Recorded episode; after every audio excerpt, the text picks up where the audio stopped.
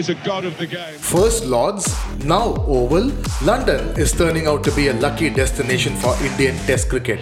Who needs Ajinkya Rahane when we have Lord Shardul Thakur scoring 50s for fun? Has Kohli gotten away with another strange selection choice? Are we witnessing a great transformation in India's sporting culture with an unprecedented 19 medals in Paralympics? International football games getting abandoned for bizarre reasons, and Dutch Grand Prix after 35 years. Let's go! Absolutely world class. Hello, and welcome to episode 30, where I think for the first time we are going to stay true to our podcast title when we're going to discuss more than two actually actually we are going to discuss more than three different sports and uh, like the previous 29 episodes i'm accompanied by my co-host and my friend ishan Hi guys, and congratulations to all those Indian cricket fans out there. I think Bala, if you can see his face, I know you can't. You're not missing out on much. Uh, his smile is uh, a little crazy right now. See, I mean, we have had great Paralympic success last week. I mean, totally bizarre and unseen events in Brazil. But yeah, as Ishan pointed out, there is only one place to begin, which is at the Oval, London, where India just won the fourth test against England by 157 runs. And apparently, this is our first test win in Oval in some 50 years. And I remember we finished the last episode, the last bit of our last episode was when Root's wicket got out. Uh, Root's got out, and uh, and now here we are. I mean, less than like half, less than like an hour from from yet another famous victory from India. I, I knew you were in office. You wouldn't, you were not able to follow the game, but incredible bowling performance. I mean, on on a on a wicket which wasn't actually helping a lot for the pace bowlers our pace bowlers picked about seven, eight wickets, I believe. So it was it was amazing performance. But Bala, tell me what what happened to our bowling post lunch? Because before lunch, it was looking like a you know, it was looking very difficult for the Indian bowlers to take wickets. There were good partnerships going on. What do you think happened after lunch? So the ball started reversing, and Bumrah again, once again, showed why he is one of the top, if not the top pace bowler in the world right now. He started reversing the ball, ball brilliantly. Uh, Jadeja was able to. I mean, Jadeja since since yesterday when the game when England started playing the second inning, started bowling on that rough. He was he was was bowling again and again. Like he was he kept on bowling on that one end, and he got one ball to kind of rip and and got the top a part of the off stump of uh, Hamid. But that wicket kind of triggered the collapse, and then Bumrah came and started reversing the ball. And once he started reversing the ball, like England weren't able to manage. Pope and Bairstow got out in very quick succession, and that put a lot of pressure on Root. And uh, Kohli also, uh, to his credit, made some interesting bowling changes. He brought in Shardul Thakur, who took Root's wicket on his very first delivery. I mean, it was an inside edge, but still, that worked. I mean, so those kind of smart bowling changes, the reverse swing, all helped, all went India's way. Yeah, I mean, do you think it was smart bowling or was he just lucky? Uh, there is an argument, but then see, you have to give credit to him for at least taking those uh, uh, decisions to change the bowling. So I, I once thought that Jadeja should have been uh, uh, should have been uh, should be bowling from the other end. He kept bowling on bowling from one end. In fact, pretty much throughout the entire second innings, he kept bowling from that one end. So I thought like he should have bowled from the other end, but it worked. Again, I I, fe- I feel like he Virat Kohli has gotten away with one yet another selection choice, a bizarre selection choice. If India uh, if England had managed to draw or you know managed to win this game, uh, things would have been really really different. But again, uh, the non-selection of Ashwin has been vindicated. But I still believe it, it was a poor decision. The way the pitch was turning, if Ashwin was there, this match would have ended by first session today morning. So. I agree. But the one thing hasn't changed for anyone is Bala and my perception of Ajinkya Rahane. And what do you have to say? oh man, I feel sorry for Ajinkya Rahane. I mean, I really like him. He's a very good player, very good batsman. But see, I mean, this is an Indian team where we have talents lining up like there's there's so many batting talents so many bowling talents queuing up for a chance and it's criminal to keep one player who hasn't performed for a very long time and keep giving him chances again and again when you have people like Mayank uh, Vihari, Surya Kumar Yadav, all these players waiting, you shouldn't uh, you shouldn't play favor uh, for Ajinkya Rahane. I agree, he's a vice captain, but yeah, I think this is it for him. Next Test match, we should see a change. So yeah, Rahane, sorry man. sorry. You you have been you have been a great servant, but yeah, I think this is it for it's fine. you. He doesn't know you. It's fine, Bala. Don't get so upset. Uh, just to sum up the game, uh, India actually considered a 99 run first innings deficit, and in fact, we started off day two really well. England at one point were 55 for 4 or 65 for 5 or something, but then uh, their middle order and lower middle order played really well. Ollie Pope, Bairstow, uh, Ali, Chris Woakes, all of them played really well. They scored about 290 runs, but the key was India's second innings batting, especially the top three, top four performed really well. I mean, this is, I don't know, after how many months or how many matches, the top, all top four played really well. Uh, KL Rahul scored 46. Pujara again continuing his uh, impressive innings uh, during the last test match. He scored a 61. Very well, very well made 61. Kohli scored 44, but uh, the pick was once again it was Rohit Sharma, who's proving to be an exceptional player.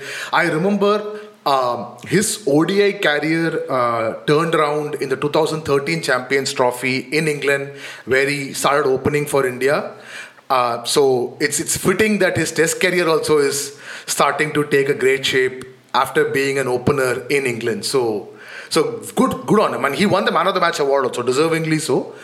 Uh, the other surprise element was Lord Shardul Thakur. 250s 250s and important wickets, like at crucial intervals, important wickets.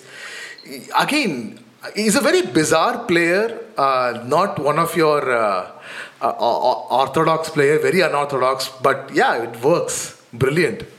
I think with the ball, he reminds me of Joginder Sharma, if you remember, who oh. used to get smashed and wall up, but he used to always take the crucial wicket. And that's what, um, and Shardul Thakur is an upgrade on that because he can bat as well. Yeah, and Pant also actually redeemed himself. He scored a very important 50. In fact, those two put on a brilliant 100 run partnership, which actually uh, took India away from defeat, I would say, because post that partnership, India were actually pretty much clear of not losing the game. But yeah, after that, again, Umesh Yadav, Jasprit Bumrah, all of them added useful runs, and we gave them a target of 368, but England were all out for 210 in the second inning. So, yet another amazing win, which means this means India have regained the Pataudi Trophy. Uh, we can't lose this series. The fifth game is in Old Trafford in uh, in four days' time. So we'll wait for the Indian team. Uh, there, uh, there has been a COVID outbreak in the Indian camp uh, Ravi Shastri and uh, the fielding coach and the bowling coach have been tested positive. They have been isolating. Now we don't know whether how many Indian players were actually affected. So we'll only know after the test results are out. So it's it's all to play for in the last uh, test match. We don't know whether we'll even have the uh, the full first starting eleven available. So we'll have to wait and see. I have a, I have a before we move on from cricket, I have a question for you. Hmm. A trick question. Hmm how much coaching does Ravi Shastri do if he's tested positive for COVID and no other Indian player has tested positive? I don't know. See, Ravi Shastri, as I understand, like he's not a coach coach i don't i don't see him giving tips on how to bat and how to bowl and all he's more like a like a mentor who brings the best out of the players by motivating them by encouraging like them it's like Zidane. Yeah. He's like Zidane. Yeah, I mean that's a that's a that's a very very good example. I would say the only thing is Zidane was an exceptional player while he was playing. Ravi Shastri wasn't an exceptional player. So come on, he won an Audi in the World Series in '91. We spoke about Paralympic success during the previous episodes, but this one is truly incredible. The Paralympics ended and India finished 24th with 19 medals. Yes, guys, 19 medals, five golds, eight silvers, six bronze medals. This is amazing, unprecedented. As an Indian fan who have been following Olympics, I have never seen India cross 10, and this is super performance by all our athletes. In fact, two athletes won two medals each. Avni Lekhara and uh, Singhraj Adhana, uh, both in shooting. We won four medals in badminton, eight in athletics, five in shooting, and one each in archery and table tennis. I managed to watch the badminton finals, uh, which Pramod Bhagat won. The celebrations when when he won were, were truly amazing to watch. It was really inspiring, really emotional. It was superb, and I wish all of them great success, and I hope many other Indians who aspire to become athletes watch these athletes and, and, and get inspired by their by their success.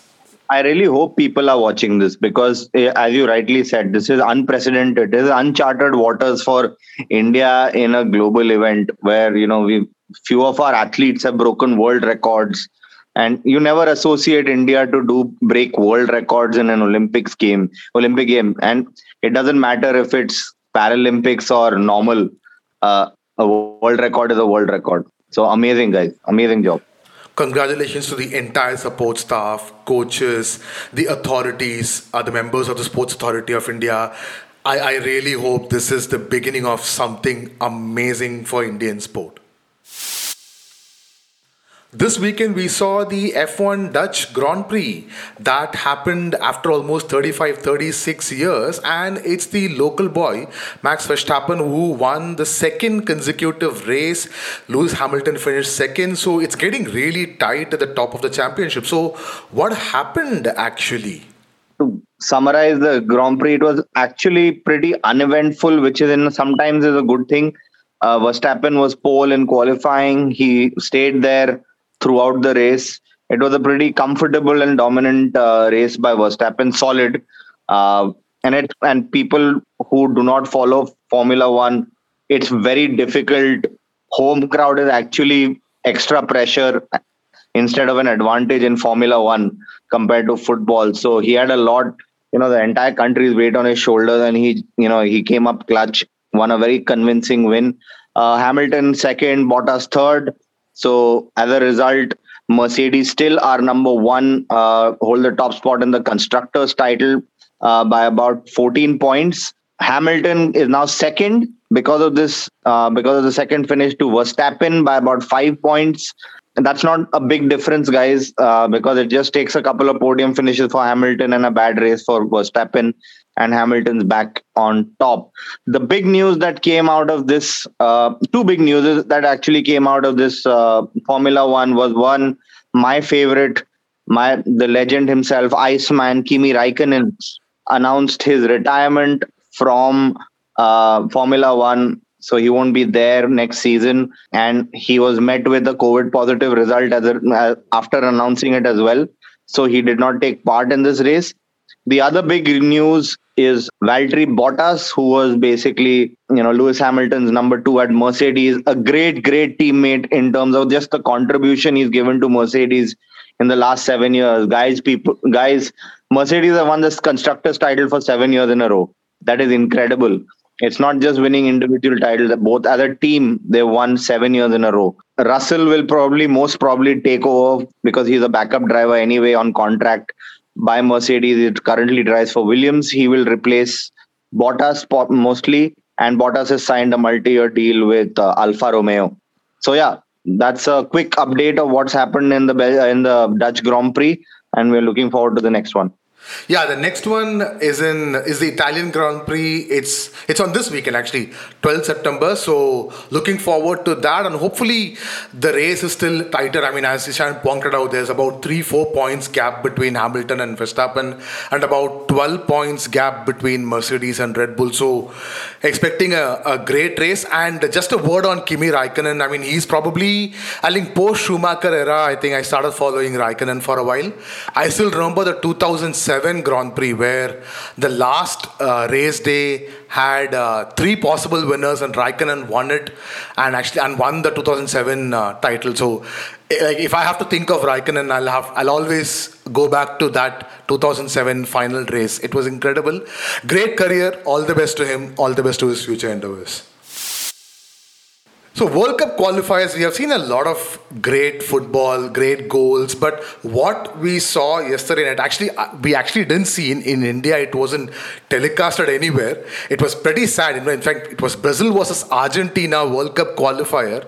I mean, Brazil versus Argentina always is an incredible game. It's it's the classico of international football, and the game started off pretty well for the first five minutes. There were a few nice challenges nice uh, football but then on the sixth minute the game was suspended due to Brazilian health authorities invading the pitch trying to detain four Argentinian players. Now, this is basically you're talking about uh, the four Argentinian players who came from Premier League. It is uh, Buendia and uh, Emi Martinez from Aston Villa, Lo Celso and uh, Cristian Romero from uh, Tottenham. So all these four players apparently lied to the Brazilian authorities that they weren't in UK for the last 14 days. So for guys who don't know this, uh, like how Brazil is in the red list countries for UK, UK is in the red list countries for countries for Brazil. So if you are coming from UK to Brazil, you are supposed to quarantine for 10 days, and these Argentinian players didn't do. Now the Brazilian health authorities waited for three days and landed on the pitch after six minutes and it was all chaos after that. Like were you were you up yesterday night or you'd gone to sleep by the time? Were you were you following no, this? I had gone to sleep but the first thing i saw in the morning was like 100 whatsapps about what what went wrong in the match. It was pretty comical. And the funny thing right now is that uh, there are a lot of conflicting stories as well because the uh, health authorities have basically said that, you know, we wouldn't have barged into the pitch. We've been trying to get a hold of the AFA, which is the Argentinian Football Association, for the last three, four days, but we've not had a response. CONMEBOL, who is basically like the UEFA for the South America, have put their hands up saying that we had told Argentina that to follow the Copa America protocols, uh, because Copa America got over a month and a half ago in Brazil itself. So Argentina was just following the protocols followed there. So now the matter has gone to FIFA because both the Brazilian FA has thrown their hands up because anyway, it's nothing to their it's not their call. CONMEBOL has put their hands up and said, FIFA, you handle it. So it's it's really funny because we could see a moment where I was watching something on YouTube where Neymar and Messi were just like hands on their forehead saying, you know, what the hell is going on, man? Like what like it's just bizarre. Yeah, this is extremely bizarre. As, as, as Ishan was saying, there were, were multiple stories coming out. Everyone's pointing fingers at everyone else. Uh, so, I mean, we are going to see more of this in the next uh, one or two weeks. More is going to come out of this. Now, the biggest problem is how FIFA are going to reschedule this game. Are Brazil going to get uh, uh points uh, in in like take considering this as a forfeit? Who's going to I mean, Argentina going to get points? We don't know. See, from from the qualifier table perspective, this may not be a, a big impact because Brazil and Argentina are, are, are top two and expected to finish top two so that won't change much. But the Brazil Argentina match is always a spectacle. So, from a football fan standpoint, this was really uh, something uh, disappointing not to see these two great nations fighting it out. On the on the other side, we had European qualifiers also going on.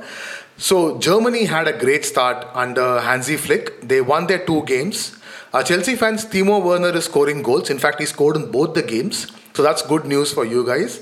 Germany are on top. England are doing really well. Uh, they won their two games 4 0 each, one against Hungary and one against Andorra. Spain lost their first ever World Cup qualifiers in 28 years. I mean, that's a record in itself.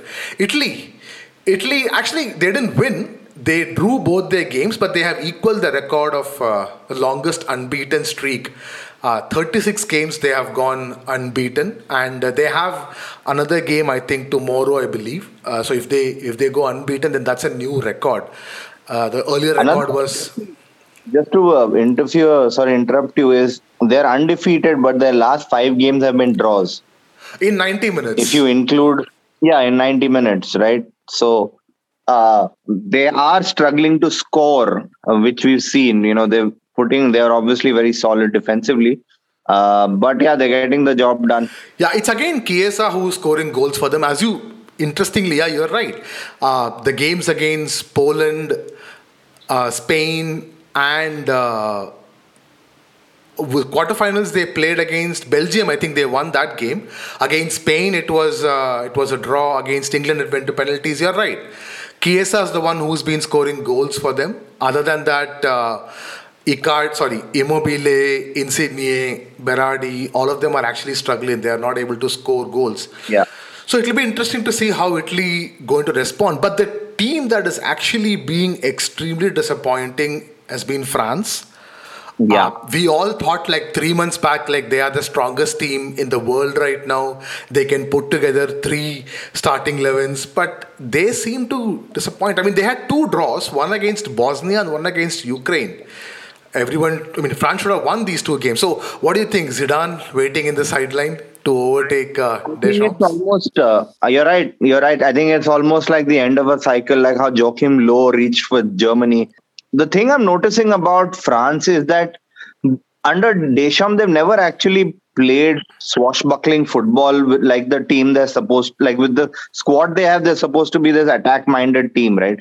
They've they've been solid and they you know they won the world cup just by being solid defensively and doing the right things at the right time. But in the last couple of months especially starting of the euros yeah they're just not clicking. And it's i think a lot of blame goes to uh, deschamps in the way he you know lines up the first 11 the, the formations are all wrong. Not they it's not too much studying of the opponent goes on. He's by default putting in a 4-3-3 formation uh, which does not work all the time. And you know against ukraine he could have easily gone with a 4-4-2 and attacked uh, because you have that type of players. It's not it's not like it's a b string squad. Everyone was available. You need to win these games. So i think yeah I don't know if it'll happen before the World Cup, but his time is coming to an end, and you know who is waiting in line. Yeah. Voldemort. we don't know whether we'll see Zidane coaching France in the 2022 World Cup Qatar. But yeah, things are looking not great for France. If this continues, then who knows? Who knows? Deschamps could be uh, out on his way. Other than that, uh, Lewandowski still continue to score goals, and the, all the other uh, biggies are winning. Netherlands are playing Turkey, I think, today. I have two major updates. Eden Hazard scored a goal. Oh yes, yes, yes. And, and Gareth Bale scored hat trick, a dramatic 95th minute goal to make Wales win the match, and it was also his third goal. So amazing news for me as a Madrid fan. Uh, Hazard is looking great, by the way. He's looking. I've never seen him this fit, even including the Chelsea days. Uh, he had a great game. So Belgium uh, and uh, Wales won. Uh, you were saying Netherlands. It's again become a Mem- Memphis Depay show. Yeah, they drew 1 1 against uh, Norway, where Haaland scored. And uh, and I think Memphis Depay again the next game they won 4 0. In fact, if you, if you guys uh, didn't notice, Netherlands have started their new era, or actually uh, the, the, return of Louis Van Gaal. Uh, he has come out of his retirement to coach Netherlands. So the first game was a 1 1 draw against Norway, the second game was a 4 0 win, a comfortable win. Now, when we're talking about bizarre stuff, right? We're talking about Brazil, Argentina, all this bizarre stuff. There's another bizarre stuff going on in Africa where the game against Morocco and Guinea was suspended because there was a military coup in Guinea. I mean, nothing to laugh about actually. It's, it's something sad. So the Moroccan players were actually uh, airlifted by the military, and all of them are safe. I mean, you have famous players like Ashraf Hakimi, who who was airlifted, who's now safe. But Liverpool are trying to get Naby Keita out of uh, Guinea. He's still stuck in Guinea. They are not able to take him uh, out of the country, so they are struggling on that front. So, a lot of crazy stuff happening around. And you have players who have to come back and quarantine. So for guys who are playing FPL, so please keep a note on uh, Emi Martinez, Buendia, Lo Celso, and also if you have them in your team, so please remove them. They won't be playing for the next. I'm pretty sure. I'm pretty sure this FPL is dominated by just one player as cap triple captain uh, this weekend, and he had the number seven. I think everyone probably has him, so they don't care. Yeah, it's Cristiano Ronaldo, but it'll be interesting to see how Cristiano Ronaldo and Bruno Fernandes are going to play. It hasn't been working for Portugal for a while now, so it'll be interesting to see if Ole has a solution uh, to to get that work. It'll actually be very interesting to see the dynamics of the United fans, right, uh, at the stadium because so far Bruno Fernandes has been their savior. Uh, but Bruno Fernandes does not compare to the love and affection the man has. So if there comes a chance where they're not working together, we know who will have to take the fall. Yeah, hopefully, hopefully Ole finds a solution, and uh, hopefully it's a it's a template that Portugal can also use. All right, guys, that's about it for episode number 30. As I said, this is a short and a sweet episode as uh, nothing much is happening other than the international football and the cricket. But yeah, even US Open is going on right now, which we'll cover in the next episode. In fact, uh, round four has completed. And if I remember correctly, there's been a couple of upsets. Tsitsipas is gone, and I think Berrettini is gone. But other than that, uh, Djokovic is still on uh, the career Grand Slam is still on, so hopefully we'll get to see more about that in our next episode. So until our next episode, is it bye from Bala? And bye from Ishan, guys. Have a good week. Thank you, everyone, for listening. If you enjoyed what you heard, please make sure you hit the subscribe button. And also, please, like we are literally begging to rate our podcast on whichever app you are listening to. It not only helps us, but also helps new listeners to find our podcast easily. You can also reach out to us on Twitter and Instagram at the rate Sports Charcha. A big shout out to the Jam Room Audio for our music. You can follow the Jam Room on Facebook at the rate the Jam Room Audio. Bye.